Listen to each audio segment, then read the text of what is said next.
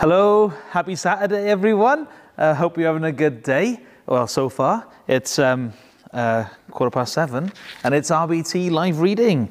So let's get into Exodus and chapter 16. Exodus 16. Let's just jump straight on in, shall we? The whole Israelite community set out from Elim and came to the desert of Sin, which is between Elim and Sinai, on the 15th day of the second month after they had come out of Egypt. In the desert, the whole community grumbled against Moses and Aaron. The Israelites said to them, If only we had died by the Lord's hand in Egypt. There we sat round pots of meat and ate all the food we wanted. But you have brought us out into this desert to starve this entire assembly to death. Then the Lord said to Moses, I will rain down bread from heaven for you. The people are to go out each day and gather enough for that day. In this way, I will test them and see whether they will follow my instructions. On the sixth day, they are to prepare what they bring in, and that is to be twice as much as they gather on the other days. So Moses and Aaron said to all the Israelites, in the evening, you will know that it was the Lord who brought you out of Egypt. And in the morning, you will see the glory of the Lord, because he has heard your grumbling against him. Who are we that, we that you should grumble against us? Moses also said, You will know that it was the Lord when he gives you meat to eat in the evening, and all the bread you want in the morning, because he has heard your grumbling against him.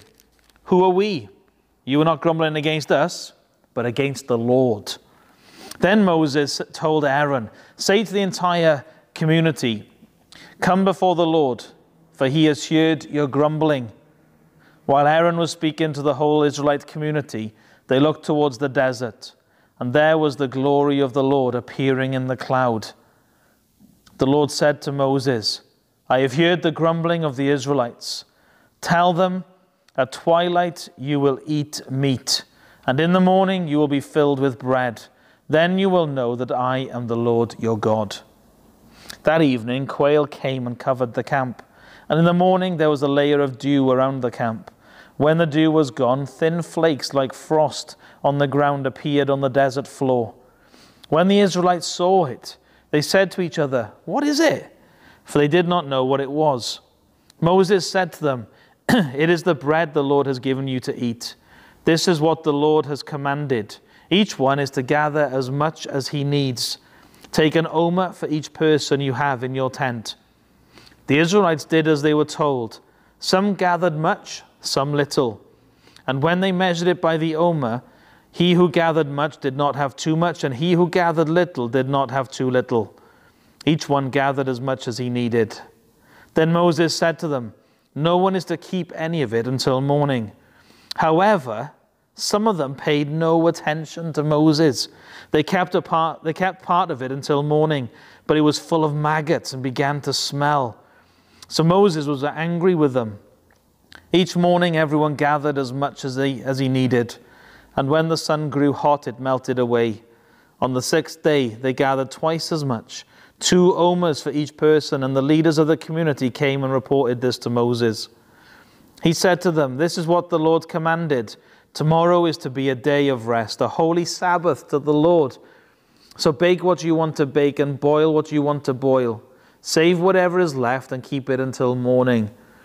So they saved it until morning, as Moses commanded, and it did not stink or get maggots in it. That's incredible. Eat it today, Moses said because today is a Sabbath to the Lord. You will not find any of it on the ground. Six days you are to gather it, but on the seventh day, the Sabbath, there will not be any. Nevertheless, some of the people went out on the seventh day to gather it, but they found none. Then the Lord said to Moses, How long will you refuse to keep my commands and my instructions? Bear in mind that the Lord has given you the Sabbath. That is why on the sixth day he gives you bread for two days.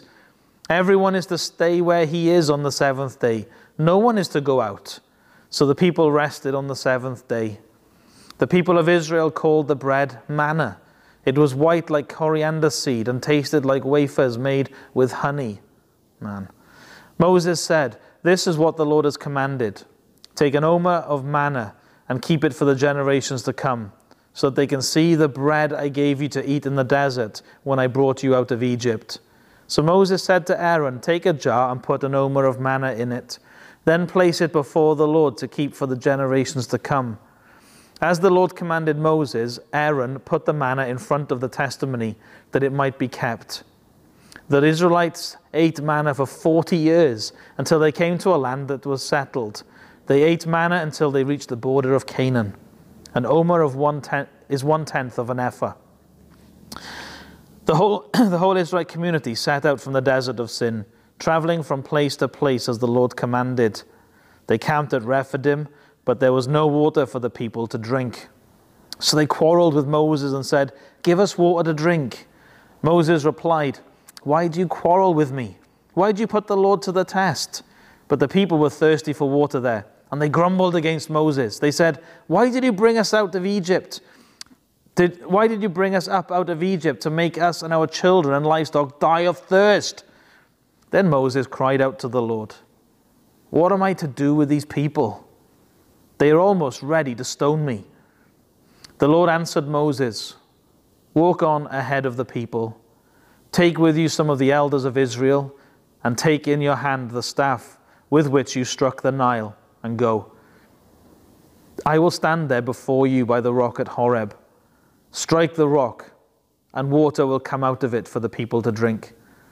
So Moses did this in the sight of the elders of Israel, and he called the place Massah and Meribah, because the leaders, because the Israelites quarreled, and because they tested the Lord, saying, "Is the Lord among us or not?" The Amalekites came and attacked the Israelites at Rephidim.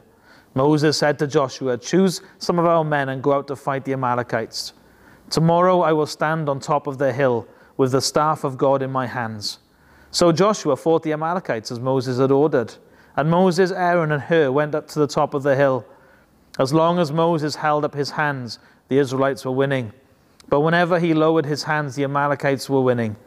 When Moses' hands grew tired, he took a stone and put it under him. They took a stone and put it under him, and he sat on it. Aaron and Hur held his hands up, one on one side, one on the other, so that his hands remained steady till sunset. So Moses overcame the Amalekite army with the sword. Then the Lord said to Moses, Write this on a scroll as something to be remembered and make sure that Joshua hears it, because I will completely erase the mem- memory of the Amalekites from under heaven. Moses built an altar and called it, The Lord is my banner. He said, For hands were lifted up to the throne of the Lord. The Lord will be at war against the Amalekites from generation to generation. Now Jethro, the priest of Midian and father in law of Moses, heard of everything God had done for Moses and for his people Israel, and how the Lord had brought Israel out of Egypt. After Moses had sent away his wife Zipporah, his father in law Jethro received her and her two sons. One son was named Gershom, for Moses said, I have become an alien in a foreign land. And the other was named Eleazar, for he said, My father's God was my helper. He saved me from the sword of Pharaoh. Jethro, Moses' father in law, together with Moses' son and wife, came to him in the desert, where he was camped near the mountain of God. Jethro had sent word to him, I, your father in law Jethro, am coming to you with your wife and her two sons. So Moses went out to meet his father in law and bowed down and kissed him. They greeted each other and then went into the tent. Moses told his father in law about everything the Lord had done to Pharaoh, to the Egyptians, uh, for Israel's sake, and about all the hardships they had met along the way, and how the Lord had saved them. Jethro was delighted to hear about all the good things the Lord had done for Israel in rescuing them from the hand of the Egyptians. He said, Praise be to the Lord who rescued you from the hand of the Egyptians and of Pharaoh, and who rescued the people from the hand of the Egyptians. Now I know that the Lord is greater than all other gods, for he did this to those who had treated Israel arrogantly. Then Jethro, Moses' father in law, brought a burnt offering and other sacrifices to God. And Aaron came with all the elders of Israel to eat bread with Moses' father in law in the presence of God. Wow. The next day, Moses took his seat to serve as judge for the people, and they stood round him from morning till evening. When his father in law saw all that Moses was doing for the people, he said, What is this you are doing for the people? Why do you alone sit as judge while all these people stand round from morning till evening? Moses answered him, Well, because the people came come to me to seek God's will. Whenever they have a dispute, it is brought to me, and I decide between the parties and inform them of God's decrees and laws. Moses' father in law replied, What you're doing is not good. You and these people who come to you will only wear yourselves out. The work is too heavy for you. You cannot handle it alone. Listen now to me, and I'll give you some advice, and may God be with you. You must be the people's representatives before God and bring their disputes to Him. Teach them the decrees and laws and show them the way to live and the duties they are to perform. But select capable men from among the people, men who fear God, trustworthy men who hate dishonest gain, and appoint them as officials over thousands, hundreds, fifties, and tens. Have them serve as judges for the people at all times, but have them bring every difficult case to you. The simple cases can be decided themselves. That will make your load lighter because they will share it with you. If you do this, and God so commands, you'll be able to stand the strain, and all these people will go home satisfied.